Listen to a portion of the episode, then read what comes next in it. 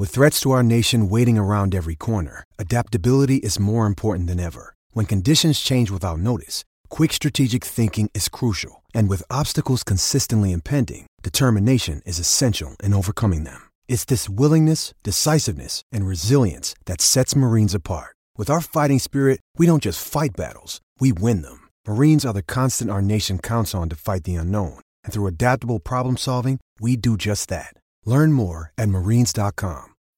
When you need mealtime inspiration, it's worth shopping Kroger, where you'll find over 30,000 mouthwatering choices that excite your inner foodie. And no matter what tasty choice you make, you'll enjoy our everyday low prices, plus extra ways to save, like digital coupons worth over $600 each week. You can also save up to $1 off per gallon at the pump with fuel points. More savings and more inspiring flavors make shopping Kroger worth it every time. Kroger, fresh for everyone. Fuel restrictions apply.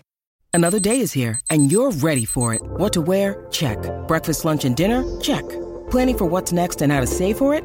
That's where Bank of America can help.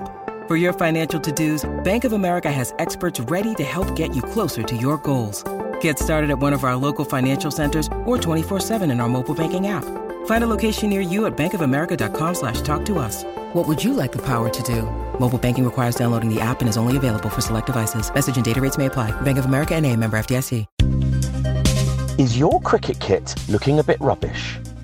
Well, Prophecy Cricket can help.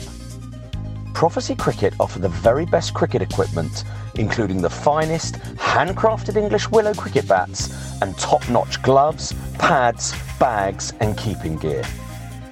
Listeners of this podcast can now get 20% off all cricketing equipment at prophecycricket.com. Use the code MIDDLEPLEASE at the checkout to get 20% off the entire range. Look good, feel great, play better with Prophecy Cricket. Visit prophecycricket.com today. Cricket is back and in full swing. William Hill is the place to be for cricket punters this year with a suite of offers across all formats of the game, domestically and internationally. Check out all William Hill's in play offers, along with all the latest odds and promotions at williamhill.com or on the free app. 18 plus, please gamble responsibly.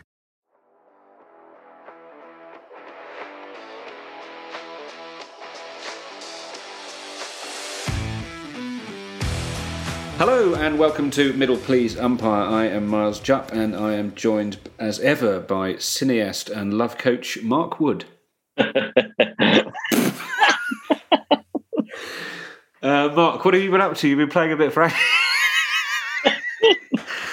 so, um, um, have you found time to relax this week, Mark? We're not turning out for Ashington. Yes. Um, well, actually, it's been a big week for me. I've um, bit of a disclosure, but I've been doing a couple of media things myself, Monday or Tuesday, with with potentially big things coming out. So I spent two days. Are you the new face of KFC? It's finger looking good, but no, that wasn't me, Miles. Uh, uh, Subway Subway sandwiches. I just want to guess. You've got a media job. Oh, is it? Um, are you? You know um, the adverts for erectile dysfunction that they have in service service station toilets. Unfortunately, not no Miles. I mean, that would be every man's dream, wouldn't it? That would be a fantastic gig. That would be a fantastic gig. no, yeah. um, we're doing. We're... Hello, we've got an audition for you today. Can you balance a hat on your erect penis? yes, you can. Excellent, excellent. Well, I'll, I'll, I'll look. It's not definite, but I'm going to put your name in the mix, love. We'll see how it goes. Fingers crossed. If you can't, they may have you as the third chap in the photo. All right. Uh, no, sorry. Well, that's, so that's that's not it, but that's something to look forward to. No, what have you been doing? Yeah, uh, well, potentially there's something to do with maybe the World Cup, maybe a documentary around that. Um, so I was one of the first sort of ones to talk about that. So um, hopefully all that goes ahead. But um, I did a couple of days filming that. So that was really good. And then I had. Uh, were there, there slow motion shots of you strutting about? Uh, no, but there is a drone shot of Ashington Cricket Club of me running into ball, to which we asked one of the young lads who played for Durham Academy last year, uh, Jack McCarthy, and um, Jack was batting, and we had to do a uh, take again because when I bowled the ball, Jack shouted, "Oh, that was in the slot." And we were like, Jack, just leave the ball. I will ball it wide. You just leave it. I had to remind him this of about six or seven times, which every time he was like, Can I just smack one? And then about the fourth ball in, he decided that although I'm just balling half run and deliberately wide, so it just looks good that he can leave it through the wicketkeeper, that he would smack it through the offside. And he smacked it through the offside. So on hopefully not in the documentary, this clip isn't me running in talking about me bowling in the World Cup to some young kid at Ashington flaying me through the offside. Spanking you through the covers. I did this travelogue with my mate Ellis James a while ago, and one of the things we did was go to Swansea, and they attempted. They just, you know, they had quite a tight filming schedule. So we got to the ground and goes, right. So what I want you to do is, you know, this is where Gary Sobers hit six sixes. So we're going to recreate that. And I said, oh, how are you going to do it? He goes, well, someone's going to come and bowl you an over, and you need to hit them all for six. And I said, do you know much about cricket? no, no. I was like, right. anyway, his, his girl was bowling, and she bowled about about three overs. I reckon I connected with, with sort of two of them. And when I watched the bit back in the edit, they had they used the shots as from as far away as possible, and I think added the sound of leather on with it at a later date. It was absolutely impossible. Also, cricket terminology got my bowling loads up this week as I returned to cricket. So that means you bowled a lot of overs, or it means you're building up your pace. A bit of both. So I had a structured amount of overs. So you bowl, I bowled like five or six overs on the Wednesday, two spells of three or four overs on the Friday. Then I played club cricket where I bowled three overs in the morning and then four in the afternoon in club cricket. So it's basically about trying not to go from nothing to all in and then getting injured. You sort of build it up. The the way I look at it, you don't sit down and order a mixed grill, do you? You have a prawn cocktail. and then and then and then and then you have a mixed grill. It's, it's just you've got to ease yourself into it. You've got to ease yourself into it. Absolutely. Very wise. Uh, so you uh, you batted as well in this club game for Ashington? I did. Unfortunately, I got four runs and that was it. Um, I chopped on with my favourite cut shot. It's probably the only shot that I, I actually have confidence in playing. And um, funny enough, we played against Colley's team, Shotley Bridge, and Colley played in the match. And all week I've been doing drills with Colley. Come up to the ground um, as the England batting assistant coach, and um, he would throw me balls, and he's changed my technique a little bit. And I'm thinking, oh, this new technique feels great. I'm not hitting as many on the inside edge. And uh, to be specific for everyone listening, if if you're interested, um, I was gripping the bat too tight with my bottom hand.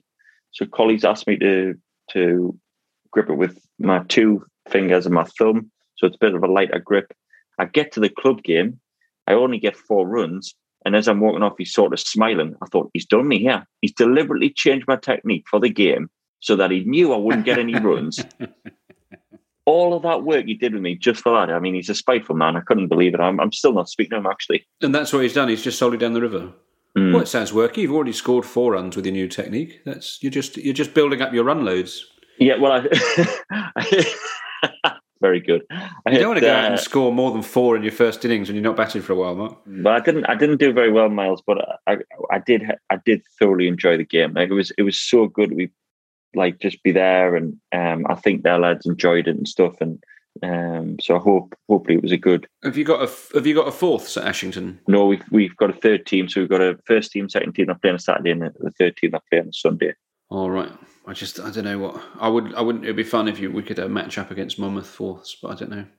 You could play our thirds, I guess. Well, we'd have to wait a couple of weeks because after my performance in the first team, I'm now bound to be dropped out in the second team. so you'll have to wait another week until I'm dropped to the third team, and then we might be able to have a game against each other. But my batting and bowling loads will be up by then. So yeah, so it'll be a chance for you to sort of work on your keeping. Yeah. now that you've nailed fine leg. Yeah. Miles, How's your week been? My week um, has been um, it's been absolutely absolutely fine. Um, to be honest, I had to leave Wales. I went to London for a or went all the way to London for a costume fitting. Um, about two months ago, I had to go to London for a costume fitting and a haircut. It was just for a costume fitting. So I travelled to London, went to this sort of costume place in South London, tried on five suits, none of them fitted, and they said, "Oh well, we'll make you one." And measured me, and then I went all the way home again, feeling that I have a sort of slightly ridiculous job because I'm going. I'm going tomorrow to film this um, very nice drama series actually about the uh, Duke and Duchess of Argyll, um, their divorce. So uh, I'm going to be playing a Welsh doctor, Mark. So when you when you play for Monmouth, do you ring sort of New Balance and say, "Look, I need a fitting. Um, I've got a big game at the weekend. Um, I'm, I'm old school, so I, I don't want the the short sleeve or the long sleeve. I want the three quarter sleeve because I'm old school. I want one of those jumpers that if it gets slightly wet, it, it needs two or three men to drag it. That's what I want. I want something. I want it to be like. I need the people that move my piano to help me get dressed. That's that's, that's what I need. I um no. Well, I've got I've got to go and do more. I've actually booked my face to face my face to face training for um, All Stars. So coaching. I just got sent the schedule for the match so matches for the fourths this summer. So it's all. It's just about building up my bowling load and um, and my other loads really, which is about building up my loads. Um, So you'd say you're in a loading phase. I'm very much in uh, yes, in yeah. My life is a kind of it's a sort of um, a loading bay essentially. Um, that's what I have. Anyone else I what I've, I've been doing something else, Miles, that you'll that you'll love because soon as we, we we sing music on this show now, Yes, that's right. Yeah. What what have you Um, brought along for us this week, Mark? I went to an outdoor cinema yesterday with my wife. Mm-hmm. It um, we went to one of them where you pull up in the car and you have this cinema sort of screen. 1950s America. Yeah, and um, we we watched Grease. That has a scene. That has a scene at a driving in, doesn't it? Grease, It does. isn't there? A bit, oh, It and was it a sort of sing along? I suppose you're in your car. You can do what the hell you like. I'll be, I'll be honest with you. I, I didn't know any of the songs apart from the main one at the start and the main one at the end. To which my wife was disgusted. Um, but I'm more of a an action hero kind of film guy. But that was it was like, it was good fun and that, and I enjoyed it. But um, unfortunately, when she was doing all the actions in the car, when I said, "Look, can you stop doing the actions?" People are going to think something else is going on here. The car's rocking all over. And then she says, "What? Everybody's doing it?" And I look across the cars. I said, "Sarah, nobody is dancing to." And she knew all the moves and all the words. I was like, "Sarah, nobody else is is doing this, just you." oh well, oh well, oh well. That's incredible. Otherwise, yes, I suppose if everyone's moving it, then a sort of drone flying over would think they'd sort of hit upon a you know a dogging hotspot or or what have you. yeah, we What- didn't quite flash the lights. We kept the lights firmly off. It was a, a nice experience, something different. Obviously, in lockdown, we haven't been to cinemas or anything like that, and that was something that you know, me and Liam Plunkett or me and Chris Woakes or Stokes. He actually he's a big cinema fan. He also gets popcorn and sweets and chocolate all together. So when he goes, he goes full hog. Does he do that thing when you get a bag of Revels and then you pour them into the popcorn? Yeah, he made Revels are his favourite sweets as well. He and I are so alike. He uh, he probably works it all off a little better than I do. Okay, uh, so it's time to have a, a, a look at our mail bag. Um, we've had a variety of questions we've been asking recently. Uh, one of which that people seem to have got on board with, um, for reasons beyond my understanding, uh, is uh, sightings of uh, professional cricketers at uh, petrol stations. So, shall we? Let's have a look at these, Mark. Um, Casey Windsor saw Shane Warne at the Co-op petrol station just outside Cirencester. Uh, from Chris Pito, enjoying the podcast, particularly the constant references to my all-time England hero Michael Atherton. On the subject of cricketers at service stations, I thought I must share the time I saw the entire Australian cricket team in Burger King at Leicester Forest East in 2009. I note Woody referenced this as a good place to spot cricketers last week. I can confirm it is. I was with my then one year old son and was carrying our tray of food when he made a run for it, and I was unable to grab him to guide him to a table. Who should step in but Ricky Ponting to assist, thus destroying every myth I'd built up around the man, and help me get the food and child to a table? As we sat down, as, as we sat down to eat, Brett Lee was enjoying his burger at an adjoining table, and we all exchanged brief pleasantries. It's very rare for me to ever see anyone famous, but this came just a day after being in a child's playground with Gordon Ramsay and pushing the swing our children were sharing whilst he sorted his dog out. it says in brackets, not a euphemism.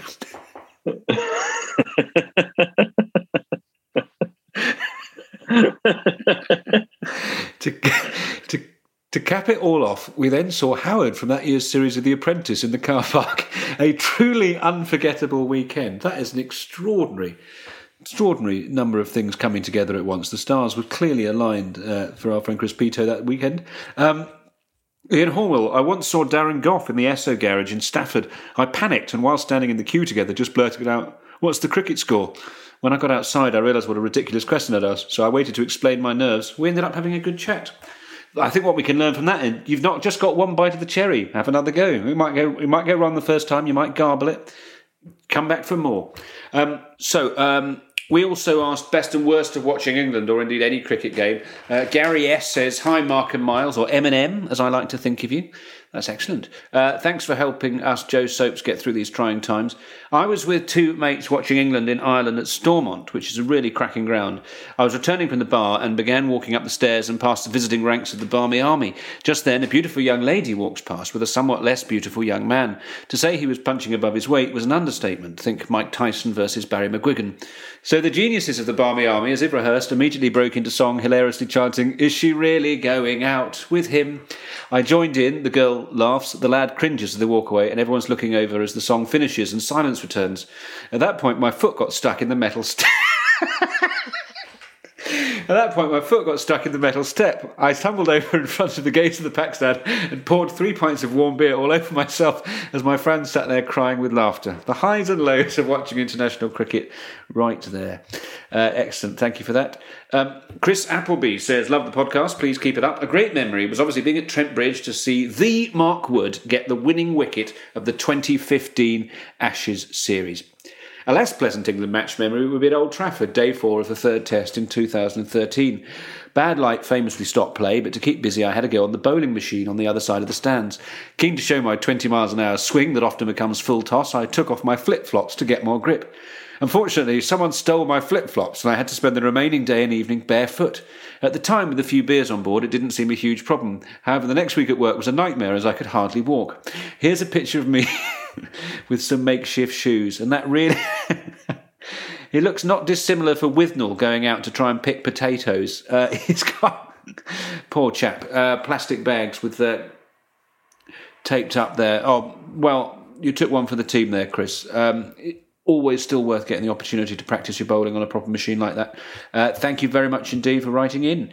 Uh, Mark, have you have you spotted any cricketers at a petrol station ever? Uh, not spotted, but I've been a part of a, a, story like this. Um, um, back in my sort of Durham early Durham days, I I remember at the end of one season, as I always do, I'd give some of the kit away to you know Ashington cricketers and um, a few of my friends.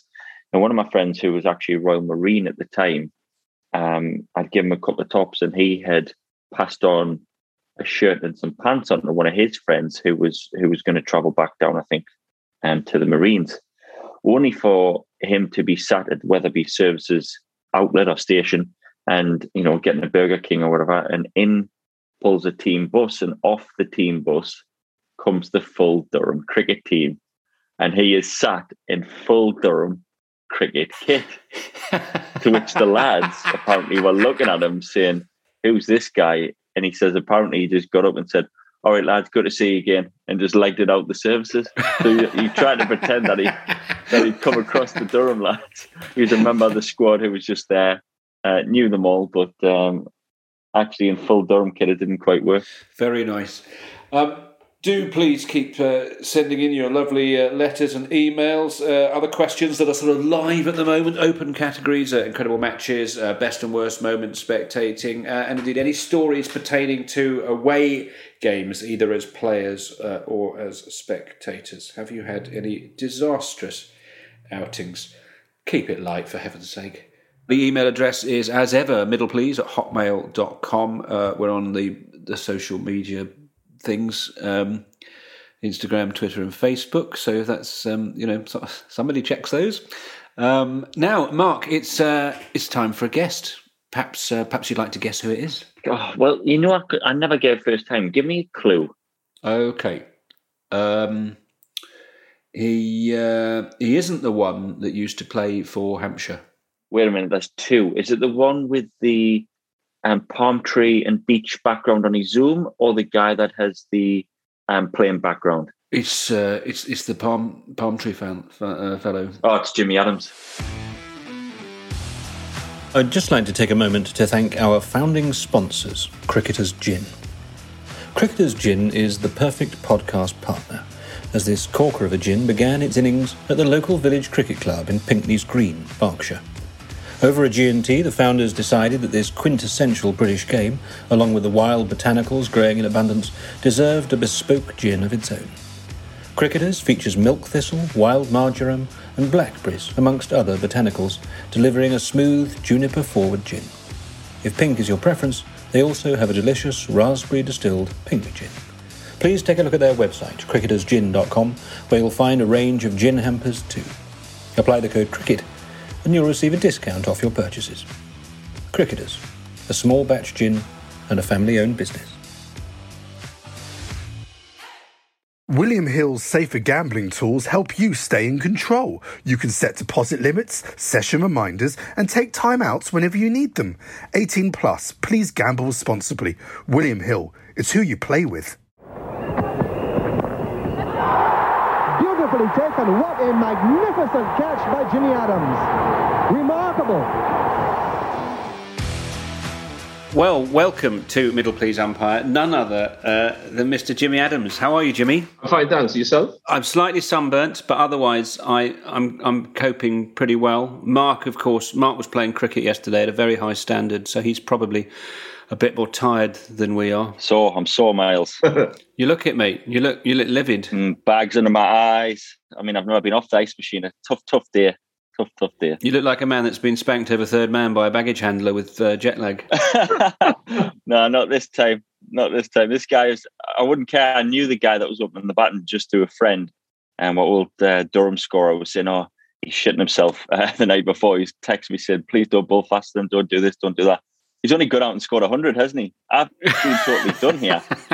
All these who guys. Are who, who, who, are you playing against? We played against Colley's club, Shotley Bridge. So Colley played in the game uh, Collie played. So I was waiting to, for Collie to come in, and then I could have maybe bowled with a, a bit more zest, but um, we couldn't get them out. These this guy, he just it was like he was bowling at a barn door. He uh, he got hundred, and um, yeah, he played very well. So still smarting, still smarting from the loss, Miles.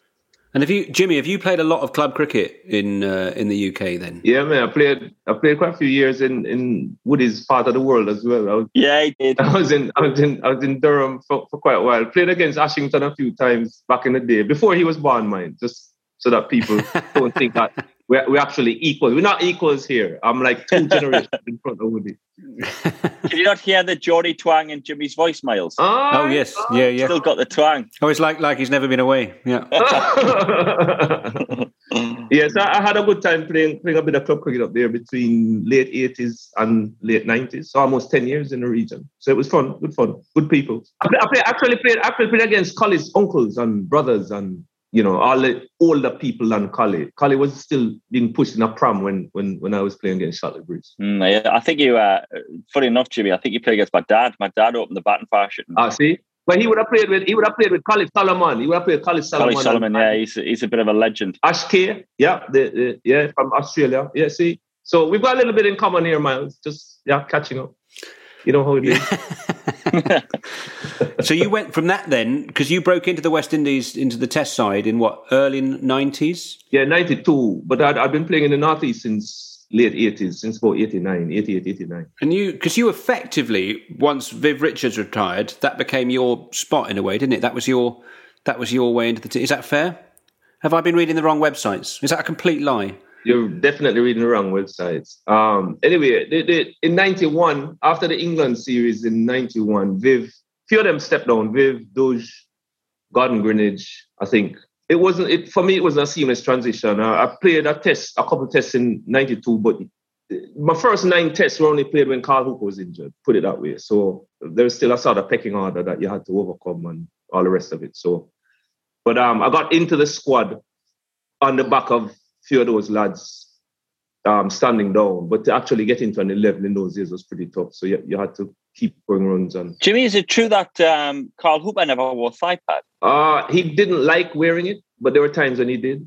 But but as a, as a general rule, I mean, many people remember him in county cricket not using one unless I think there was an odd game. I think uh, story has it Allan Donald might have forced him to do it and stuff like that. A couple lads in the Caribbean, but generally speaking, he didn't like doing it. What was it like joining that dressing room then? Even if it's hard to get in, get into the final eleven, to suddenly be in that, you know, because that's that's not any old dressing room you're joining there, is it? What what was that like to suddenly find yourself in? Well, it was it was it was it was like a dream come true, Miles. To be honest, not just joining the dressing room, it's the whole the whole the whole shebang. You know, um, to wear a maroon cap for the first time, you know, and the journey that I went on was a little bit different because I'd played like eight years of first class cricket before getting into the squad, so it, it really meant a lot to me.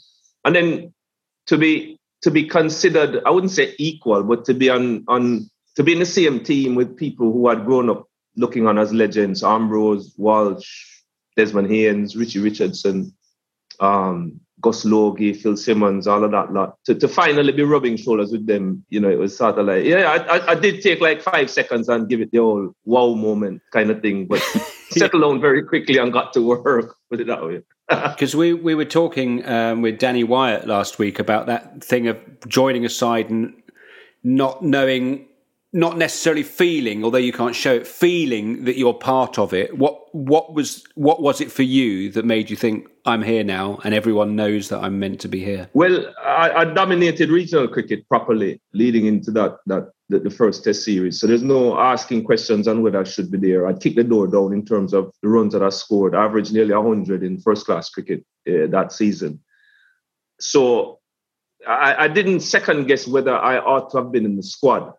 I think to be fair though, um, getting in a performance in the first test did sort of settle that question of do I belong, which is a slightly different question. And, and I got that out of the way pretty early. So thankfully, performances in regional cricket and then a, a decent first test sort of settled that internal, you know, conundrum for me. Because then I guess you're you're sort of up and away, aren't you? It's a you know, to announce yourself in that way. But also that, I mean, even once you're well into that team, you're still, is there a, you know, say if you're sharing, you're in the middle order with, with Lara or whatever, does that add pressure or does that take away pressure? There was no pressure on you when you had to face Walsh and Ambrose in the nets. Let me tell you that. That was, that was as much pressure as you can have, surely that. Bah, I'd hate to face well, them too. I, will I'll go one further. To face Bishop in the nets was was was horrendous, man. He, he because Walsh and Ambrose by then were cruising when they came to nets. Bishop didn't know how to cruise, man. He was 90 miles or nothing. I will say, Miles, that um playing with them once once once you sort of gotten over the initial, you know, as you said, do I belong and do I deserve to be here? And and, and to be fair, they sort of emphasized it as well. So when you actually took the field with them, you appreciated that you were playing with some of the best in the world, but you did appreciate also that they had made it quite clear to you that you deserve to be here, and and you, you kind of saw yourself on, on equal footing. They were, they were great players, don't get me wrong, but you didn't feel like a second class citizen playing with them, or I didn't put it that way during that period. And that that sort of team then, I suppose, did as I remember it. So I got into cricket, say ninety one. So I just have this vision of you as a man that was sort of, I suppose, in a way, there was something like Shivnarine Chanderpaul about you. There just seemed to be this really long period where you just you were just sort of never out. You would just, it seemed to be to see Jimmy Adams dismissed, seemed to be just this very rare sort of Halley's Comet uh, of, of an event. Uh, and that you would just, you just batted and batted and batted and effectively until you were sort of right up at the top of the rankings. How much was that instinctive, or how much of it was learnt? Because you'd played so much first class cricket before you bro- broke into the Test side. Did you just already have a way that you definitely batted and didn't need to adapt it? Yeah, that was that was that was my approach. Um, I, I started out as a teenager, your typical Caribbean sort of slam dash, you know, looking to play all the shots in the book. Um, but I guess over time, um, I found a method that worked for me and worked pretty well. And in the end, it, it, it worked out well, even from a team balance point of view. Um, I, I'm, I take the compliment though. I, I, do think I'm the poor man's version of Shivnarine Chanderpaul. So I appreciate the fact that you want to compare the two. He's, he's sort of like the ultimate sheet anchor if there ever was one, to be honest. He's a great player.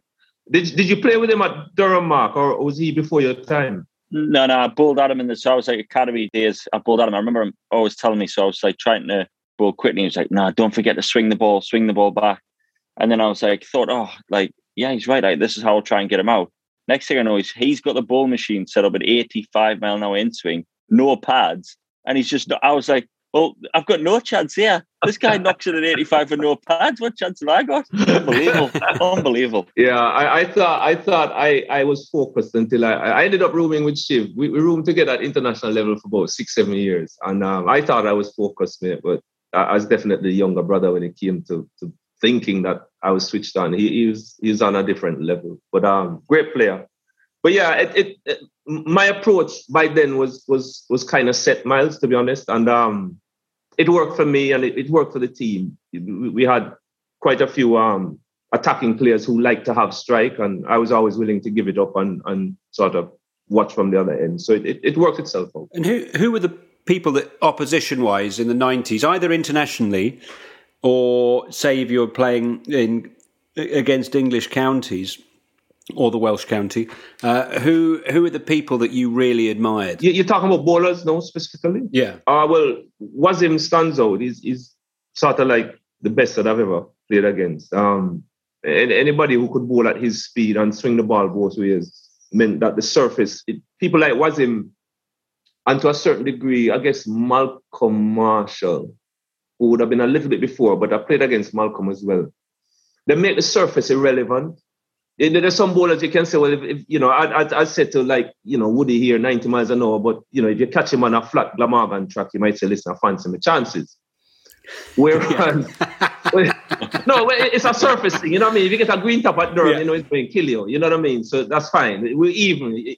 He catches me at home and I hold him at Sabina Park on my pitch and we. But the, the, the guys who swing it both ways at pace sort of render the surface irrelevant. And um, Wasim was the epitome. He was the ultimate. Left arm, whippy action, swung it both ways. So you could be playing on a sandpit. He, he could. He had the skill to get you out, which sort for me would elevate him above the bowlers who are skillful, but you know, there are times when your Ambroses and your Walshes and your and your Glenn McGraths and them, the, the, the whole line length and the weight on you to make a mistake because the pitch is just a feather bed. Whereas Malcolm and, and Wasim were on a level where they could still attack you. It, the, the fields they set might not look like attacking fields, but skills wise, they're attacking you every ball. They're not sitting and waiting kind of thing. So I'd have to say Wasim and, and probably the, the, two great spinners, um, Shane and Muralitharan, um, would have been pretty hard work. Um,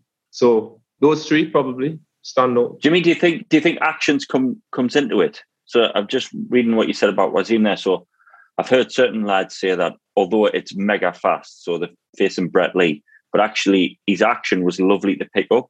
Whereas when you send someone like um, Wasim there, where he's scuttling through, does that add an extra couple of miles an hour? Does it make it feel different? I know obviously the skill level's high, but like visually for a batsman, it does. It does because I'd I'd, I'd say um, Patrick Patterson, who was probably the fastest bowler in the world, around about ninety six to, to to sorry eighty six to about eighty eight but because he was very rhythmical, you know, and he got in, then that, that front foot came right up. And you, as a batsman, you could get your timing inside his timing fairly easily, which is what we do with the very rhythmic bowlers, the Brett Lees and, and Ambrose, I guess, to a certain degree.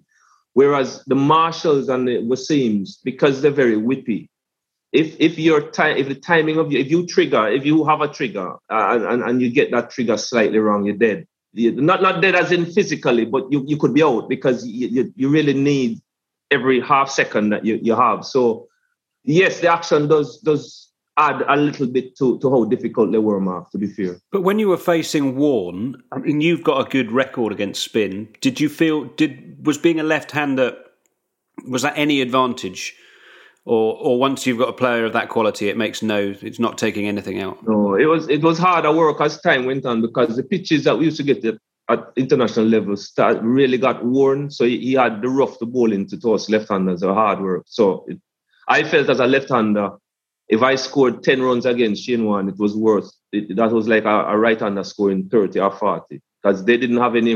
Although he bowled some of them out of the rough, you know, but but I found it very difficult as a left-hander, and I, I, didn't hear any right-handers who found it any less difficult. So I just put down the man's a great bowler. So with, again, people like Shane Warne, the surface is irrelevant. If you put him on a glass top, he's going to spin it and get people out. What as a as a batter then? Were there people that you obviously you've got you know you're part of an incredible middle order for the West Indies, but around the world were there were there bats batters that you sort of admired and thought you know you might be standing at gully thinking I wish I could do that. Yeah, man. There were there were there were three in my era that I mean, one I played with. Uh, we're not talking about like aesthetically pleasing to the eye. So Carl Hooper, Mark Waugh, and uh, from India. You know, so I'd occasionally play against Carl when he was playing for Guyana, and then obviously the others were international players. And and like you say, you, you want to get them out early, but if you have to endure a team or the individual scoring runs, let it be them because at least you enjoy watching what they're doing. I mean, these guys, I have an analogy that watching them bat is like when you're pouring oil out of a tin. It's just the smoothest experience that you'll ever experience. It, it just, just I'm telling you, man, it's, it's just like honey out of a jar. It just flows. You know what I mean? They're, they're very, very.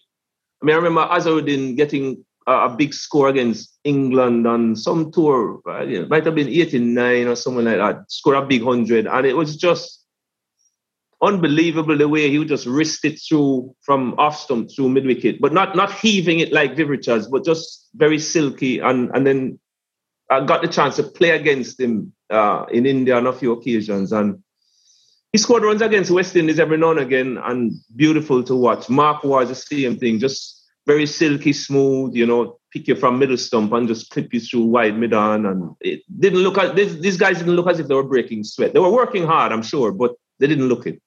Didn't look it. I mean, Lara, Lara is the best batsman I've played with.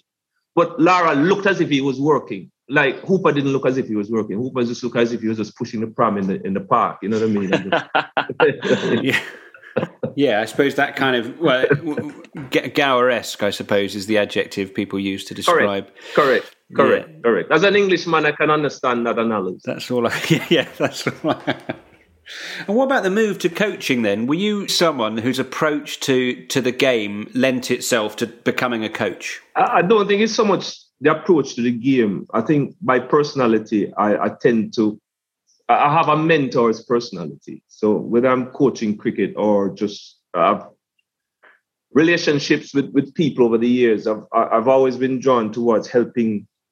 I'd say young people or younger people. So I, I came to England as a, as a young man myself, and I ended up part of the whole deal was to coach I don't know, one night a week and then Sunday morning with the juniors at, at, at, Appleton. And I found that I enjoyed it, first of all um, it fit in with my personality because uh, some people might have preferred it, but I didn't want to stay in the house and watch TV on a Sunday morning in England. There's nothing to watch unless you're watching songs of praise, right? So you might as well go out and Yeah. I think but, you're getting up quite is, late if you think songs of praise is on in the morning. Yeah. there you go, exactly. But I, I, I, realized pretty early that, that I enjoyed it. So I kept doing it. As time went on, I found that you know, it, it, was something that I enjoyed doing. However, when I left the game, when I retired, I, I, I kept all my irons in the, in the fire. So I, I was doing a bit of coaching. I was doing a bit of media work with Sky at the time and a few other broadcasters and um, dabbling a few other things, non-cricket. And it was interesting because I found myself quite often sitting in studio watching a game and getting frustrated because I, I, kept asking myself, why is this young man making this decision? Why has he decided to, whether it be a bad shot or a bowler who was just not holding a line or, or whatever? I quite enjoyed the media thing, but it, it, it, it probably wasn't the call that I needed in my life at, at this point in time. And yeah, so hence I, I sort of shifted across from media to, to full time, working in the game full time from a, a coaching and, and, development point. And taking over a, an English county, did you?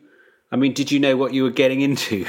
I mean, in terms of the, I suppose it would be slightly different now, but the kind of the, the, the sort of relentlessness of it. I mean, you must have been aware of it, uh, but did you did you think, what is going on here? I, I knew I knew what to expect in terms of the, the scheduling. Um, I, I played a, a year county cricket myself, and with T20 cricket, you knew that what I experienced was even worse because they now had a new format to add to, to what they had before.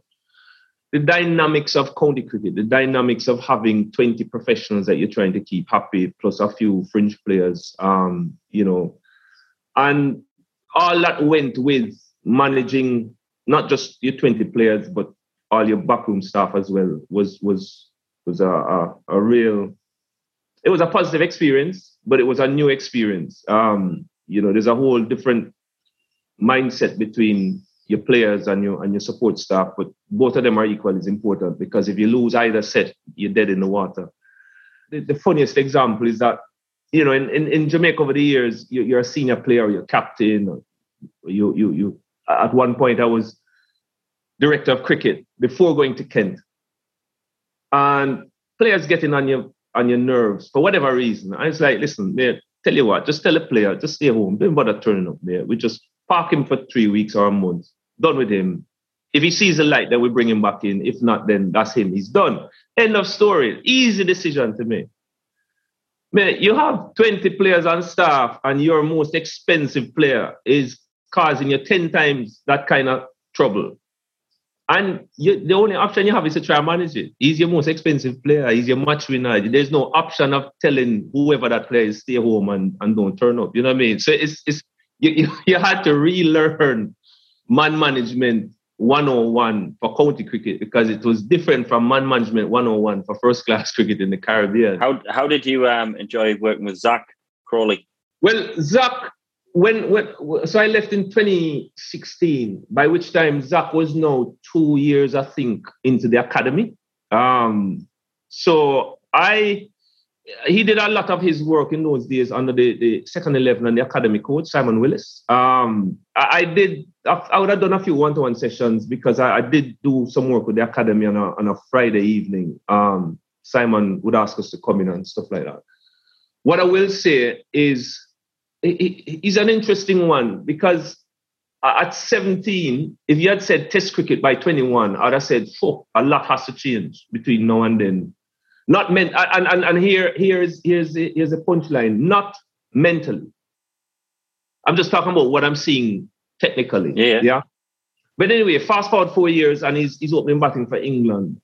I, I sit back and I think to myself, again, because I've had to remind myself of this over the years, never, especially when they prove that they have something here, as in the resilience, the desire, the discipline, all of that kind of thing never try and put a limit because you just I, tell you something, Woody, you just never know with with, with with, with, with young players. Zak for me is is I guess the epitome of, of a young man who has his head in the right place and and that can can open a lot of doors, Woody. A, a hell of a lot of doors, you know, versus maybe a, a player at a similar stage who would be technically far more in, in, in, in people's opinions could be far stronger technically, but if you're weak as piss between here, then it ain't gonna happen. So yeah, I, I draw that analogy. And that oh, also, you did you what do five years there? You've got long enough to really kind of mold people, haven't you? And you can see, I guess, if you know people. I suppose in the, the, sort of modern way, you know, people dropping into a franchise for a few months and then going away or whatever. But if you're with, you know, if you're spending years and years with a county setup, you can, yeah. you know, you're in a position to see the difference that you're making and that people that you've you know, obviously people have to ultimately do it for themselves, but that, that, that you can look down after like four or five years, you sit on the balcony and go, look, this person can do that now, and they couldn't can do anything when I arrived. Do you know what I mean? Is that is that very satisfying? it, it is, but I'll add a little bit to it and, and, maybe clarify that statement a little bit more. By the time I left, we had a proper um, support group, which which had specialist coaches, and and a, a lot of the time a lot of, what's the best way to put it? Woody, you might have to help me here because you're still in the system. Um, a lot of times is okay, so Woody will play for England and Trevor and, and Bayliss is the, the head coach for England. But Woody might have the, the, the day-to-day relationship might be, who was it, Otis Gibson or, or or Spoons or whoever was a bowling coach. So while Bayliss is head coach, the, the, the actually nuts and bolts of the, the, the, the, relationship is actually Woody and the and the bowling coach, if, if that makes sense. You know, I was watching players grow through their relationships with these coaches, and it was it was great to see. And and you know, I, am not taking away that that I have a management role in that, but I just want to make it very clear that you know, so people don't go around saying that you know J- Jimmy would have been the one who coached Zak Crawley. No, no, no. Zak Crawley had a million hours with a million buckets with Simon Willis, who was academy and second team coach, and, and Bell Drummond and Billings, and all of them would have had a million hours with Waxy, Tredwell, million hours with with with with, with um uh, Min Patel. So just I just want to put it in context so that we, you know, it's, it's, it's abundantly clear. But yeah. but also it drips down, doesn't it? You you set the atmosphere. You're you're Ed Harris in the Truman Show. Do you know what I mean? And it's kind of like, do you know what I mean? That's where it's it's got to come from somewhere. And as you say, creating the atmosphere in which that can happen. It's a bit of a bit of a pyramid sort of thing, isn't it? Where you know you have down to you give the ownership to the coaches who work with the players. It filters back to you um, feedback and things like that, and then you all make a decision together. That's the way that it works with England. So I'm assuming that was exactly the same at Kent and, and Durham and things there. Correct, pretty similar. Yeah. And Jimmy, are you the sort of person that finds yourself stopping and reflecting on your on your playing career? I mean, do you do you ever get lost in sort of reverie about the great days? Mm, not from a strictly playing perspective. I do a lot of reflecting on on, on that period in my life, trying to find stuff relative to what I'm doing now. How do you compare the game now to to what, when you played? Is there anything you think is totally different, or anything that you you know you don't like about today, or you particularly like? Is that what is it about you know today's game? I, th- I think I think like most most sport at the highest level, Woody, I think cricket is a more physical game now. Um, I, I, won't, I won't, I won't embarrass myself and, and take off my top here. But if you look at my frame, you think, you know what I mean? It's like me. I use a bat that was two pound five, just to put in perspective. And and Lara used to, Azharuddin used to use a bat lighter than that and hit sixes further than anything you're seeing now. So it's because of I think because of T20, to be fair, but I'm, I'm, i still believe that without T20, just elite sport, if you look at your rugby players now, I mean, the, the monsters, man. You know what I mean? They're, they're no sort of like nippy little wingers in in in in a, football the same thing. Football the same thing. Everybody has thighs like tree trunks, irrespective of which position you play.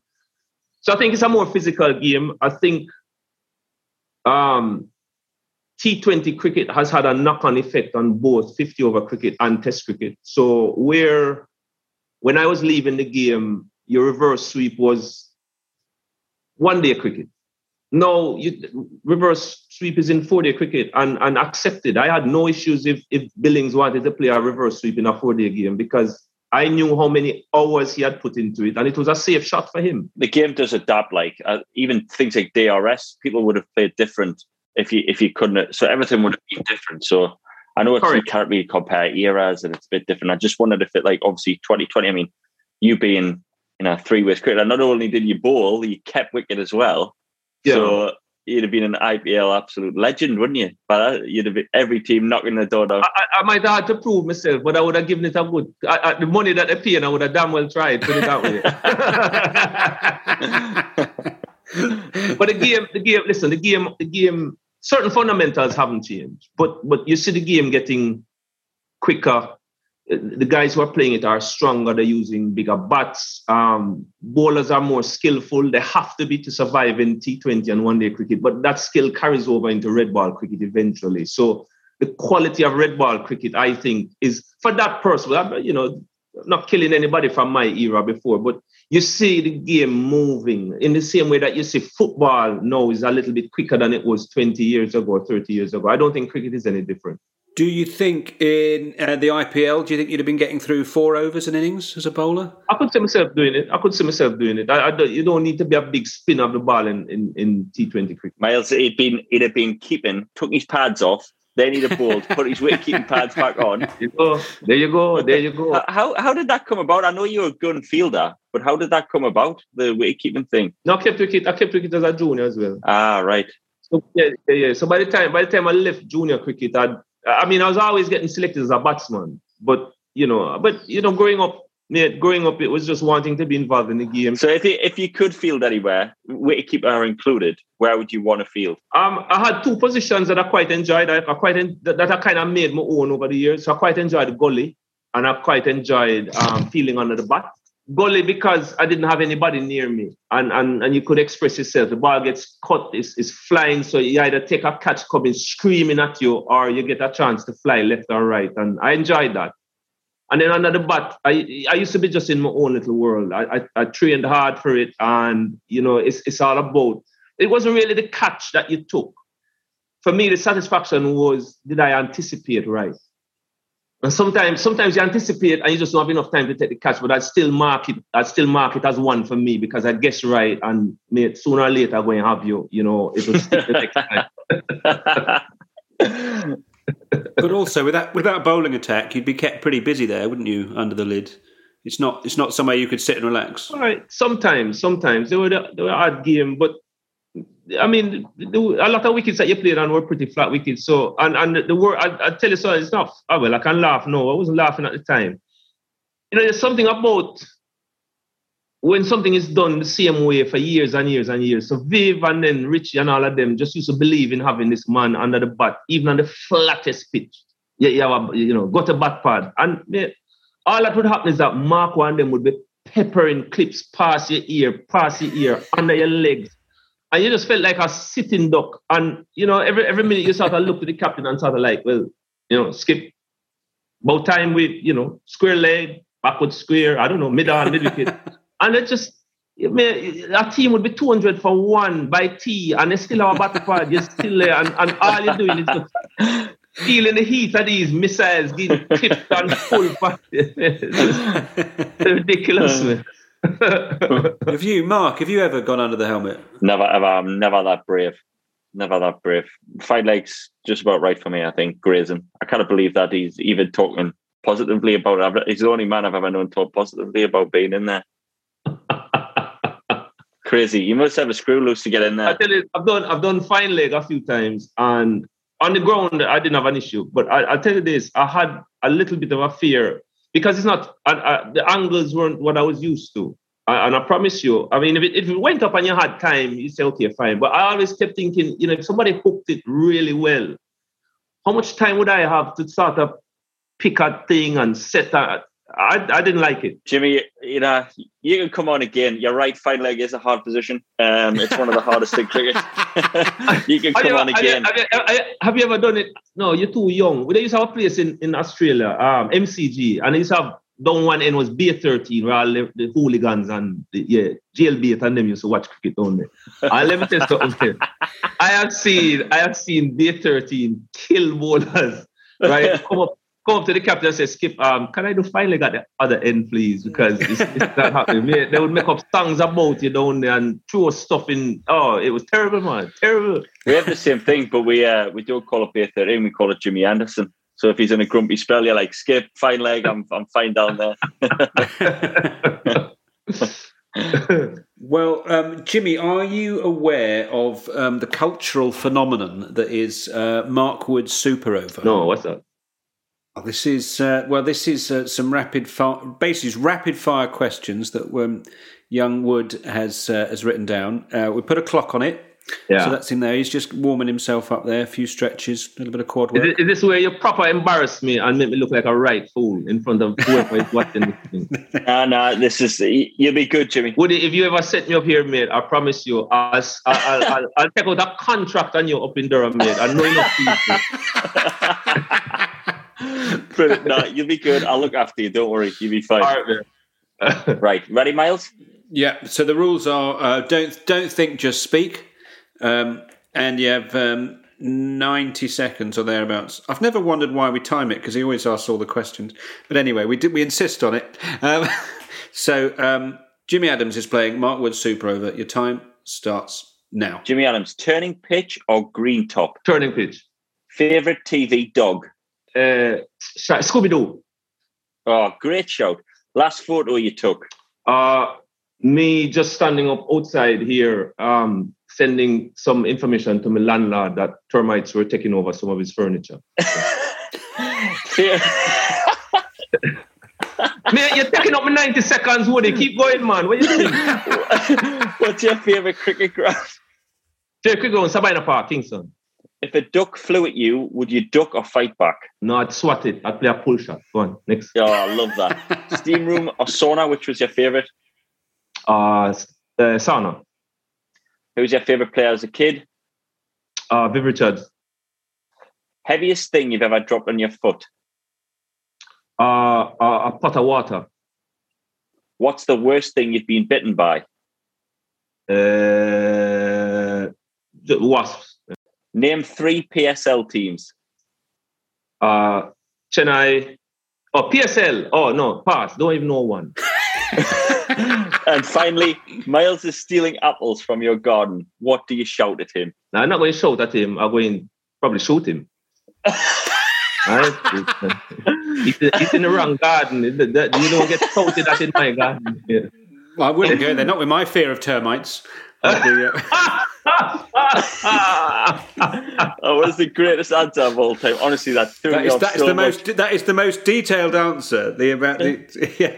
The term Wales, still no PSL teams. No one ever gets them. Someone said doesn't one. Someone said there's one with. I think someone got the name of a city. I can't remember. Maybe it's Danni Wyatt. Someone. I, I- no, I, I, I know, I know. Too, uh, it would have taken up too much time. Kit- Kit- Kita Kalandas is one and thing, but Mm. Multan, whoever, and that, mate, don't even start them. Jimmy Adams, that was brilliant. Brilliant. Appreciate it, mate. You did very well. You've done well there, Jimmy. It's an absolute pleasure and a privilege uh, to speak to you. Um, you've got quite the finest Zoom background. Uh, I finally worked it out when your hands disappeared that it was a background. Uh, the finest Zoom background of any guest, any guest from uh, from the world of cricket or indeed show business that's uh, that's uh, come on there. Um, very nice indeed to to see you and meet you in this way. And uh, thanks so much indeed for coming on Middle Please Umpire. Yeah, thanks, thanks for the invitation, and um, it's been 50 minutes of pure fun from my end, and good luck with you with the program ongoing. And Woody, hope to see you back on the park sooner rather than later. So. Yes, Jimmy. Legend. Legend. Thanks, pal. Oh, that's the best. That's over. When he started off, I was just outside here, my, my house. I was thinking, oh, this will just be like, I took a picture like in front of the house. But then he went on with the termites. I was like, that's tremendous. That's a beautiful bit, of detail, isn't it? They um, because somebody I, when we when I was in India, I went on a we went to like this place, Kanha National Park. Um, we were like going around these jeeps looking for animals, and there was a lady in the car in front that was obsessed with termites. And it kept causing sort of traffic around this thing. And she would get out and take pictures from all angles of these termite hills that were like four or five. Was it was it like uh, Jurassic Park? You know, and they get it and they, they stop the vehicles. Welcome to Termite Mountain. Uh, it was. It, she she just kept stopping the jeeps. There'd be a line of us. You should get out. She'd take, and after about an hour of continually stopping, she turned to her turn and said, "I just can't get enough of these termites." And I asked my friend Ollie, and he went, "Yeah, we know." And I could have honestly, I could have spoken to Jimmy all night there. I wanted to ask him about the West Indies Islands. I wanted to ask him honestly. I could have spoken to him all night. He was brilliant. Well, he's a classic example of one of those people that, to me, I just, you know, I was talking to him about just the way he wouldn't, you know, he just just seemed to bat and bat and bat, and he quite quietly, I suppose, because of his defensive style, he almost by stealth got to the very top of the rankings. But he was just a classic example, of the sort of person that as a teenager I just watched again and again and again and again. I can remember in the sort of common room at school, we'd be watching like the '95 series or whatever it might have been just I saw so much of him on the television. I actually got out my autograph books that I keep in my study slash laundry room, and um, and I was trying to see. I was I was hoping desperately that I, I would have had his from that tour, but no. Sadly, got Lara, Junior Murray, some of that gang, but Oh. not Kenny Benjamin. But I, not. I bet you getting Lara on that would have been rubbish then. Oh. Well, no, it's perfectly yeah. It's, I think I think the thing I think about Jimmy Adams is he's iconic, isn't he? Like when you Yeah. think of that team and, the, and his name on that team sheet, I think it's as soon as you think uh, I think of the West Indies growing up, he is definitely one of the names that is in there. Um, I've had a but few also the way conversations he with him. exploded onto the scene as well. His, Oh, his, yeah. his stats were sort of Bradman-esque, weren't they? I've I've actually spoken to him like there around Kent and Durham and stuff. I've actually spoken to him before, and you know he's got time for anybody. And I feel like a lot of people actually from the West Indies are, are very much like that. They're, I think they're very you know down to earth people, and but also that that absolute love of the game, and I love the idea of him saying, "Well, on Friday, you know, he's the Kent coach. But on Friday nights, he'd go and coach the academy." I I love the idea of turning up for coaching on a Friday night, and that's that's who you're getting. You're getting like to listen to um, to Jimmy Adams. Absolutely fantastic. what what do you think he would tell you, Miles? I think he would tell me. I think he would. I think he would probably introduce me to the scorers and suggest that they were people that I could think about helping. Um, maybe not let me loose on the spreadsheets, but perhaps I could, you know, check they've got the right coloured pens and then get, perhaps go and get them for them. He would say to me, I think he'd say to you, "Hi, I'm Jimmy Adams. Now go to the batting coach because I'm just a head coach, and it still has to do the system." I'm just about the. I'm just creating the atmosphere. Yeah, I, I think he would. He would spot everything that was wrong with me. Very, you know, he just say, "You're just a terrified man in your forties. That's that's what you are. You really like the barbecue afterwards, and you like talking about the game, and you cannot. You spend every minute on the pitch desperate for it to be over. Mate, he must he must have had a slight screw loose to to like being at short leg. Well, I like what he was saying about that. It was about did I anticipate it? I that's that's what I get my marks for. Yeah, I, I've never thought of it like that. I've either thought you catch it or you're really scared of it. That's it. Who was saying? Was it Gow was saying that Essex they used to pay sort of danger money. You'd get extra money for going under the lid. But that you know he seemed to relish it, and yet there he had he had this enormous respect for people that field at fine leg, Mark. I know. I mean, he can come on again just for that comment alone. Never mind the termite comment. The fact that he says fine leg is a hard feeling position, I'm I'm all over him for that. When I think of Jimmy, didn't Jimmy wasn't Jimmy not one of the guys even late in the nineties? He still didn't have a grill on. He had the open sort of helmet. Even Yeah, yeah, I'm not sure I'd watch it in England tour away at the West Indies, and he was one of the ones that wouldn't still have a grill on. yeah, and that Just had like the sort of earpieces and the helmet, but no grill. and quite a sort of a few of them did, but quite a nice sort of low stance as well. But he was also that he was you know he was talking about. So it's not surprising the sort of players he loved watching was the the the, the really silky ones, you know. Like oil out of a can, man. That was brilliant. Exactly. it's as smooth as oil out of a can. Have you ever been in a sort of work situation where the person in charge is the most stressed?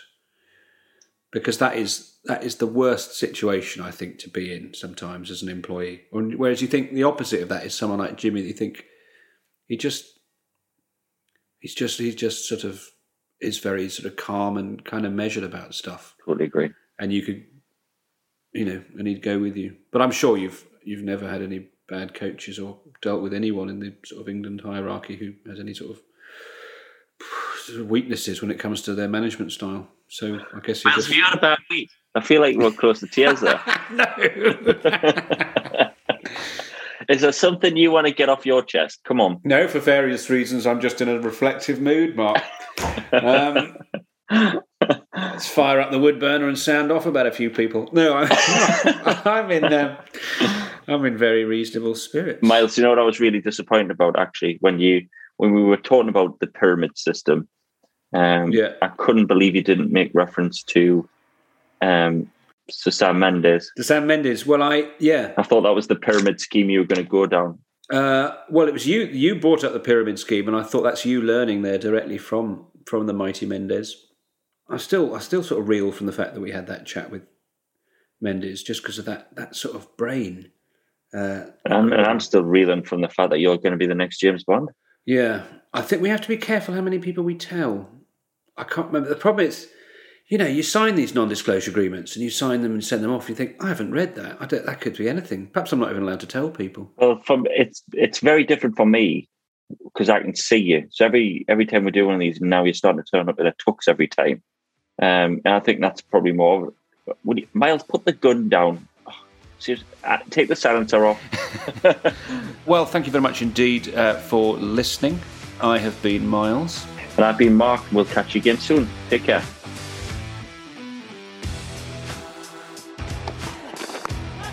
Should be taken and is taken. Brilliant from Mark Wood. What a spell this has been.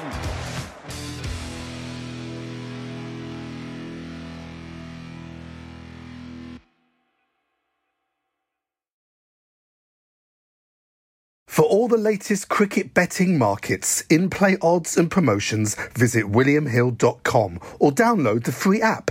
18 plus, please gamble responsibly. William Hill, it's who you play with. Sports Social Podcast Network. Okay, round two. Name something that's not boring. A laundry? Ooh, a book club. Computer solitaire, huh? Ah, sorry, we were looking for Chumba Casino. That's right. ChumbaCasino.com has over 100 casino style games. Join today and play for free for your chance to redeem some serious prizes. ChumbaCasino.com. No purchase necessary. Full prohibited by law. 18 plus terms and conditions apply. See website for details.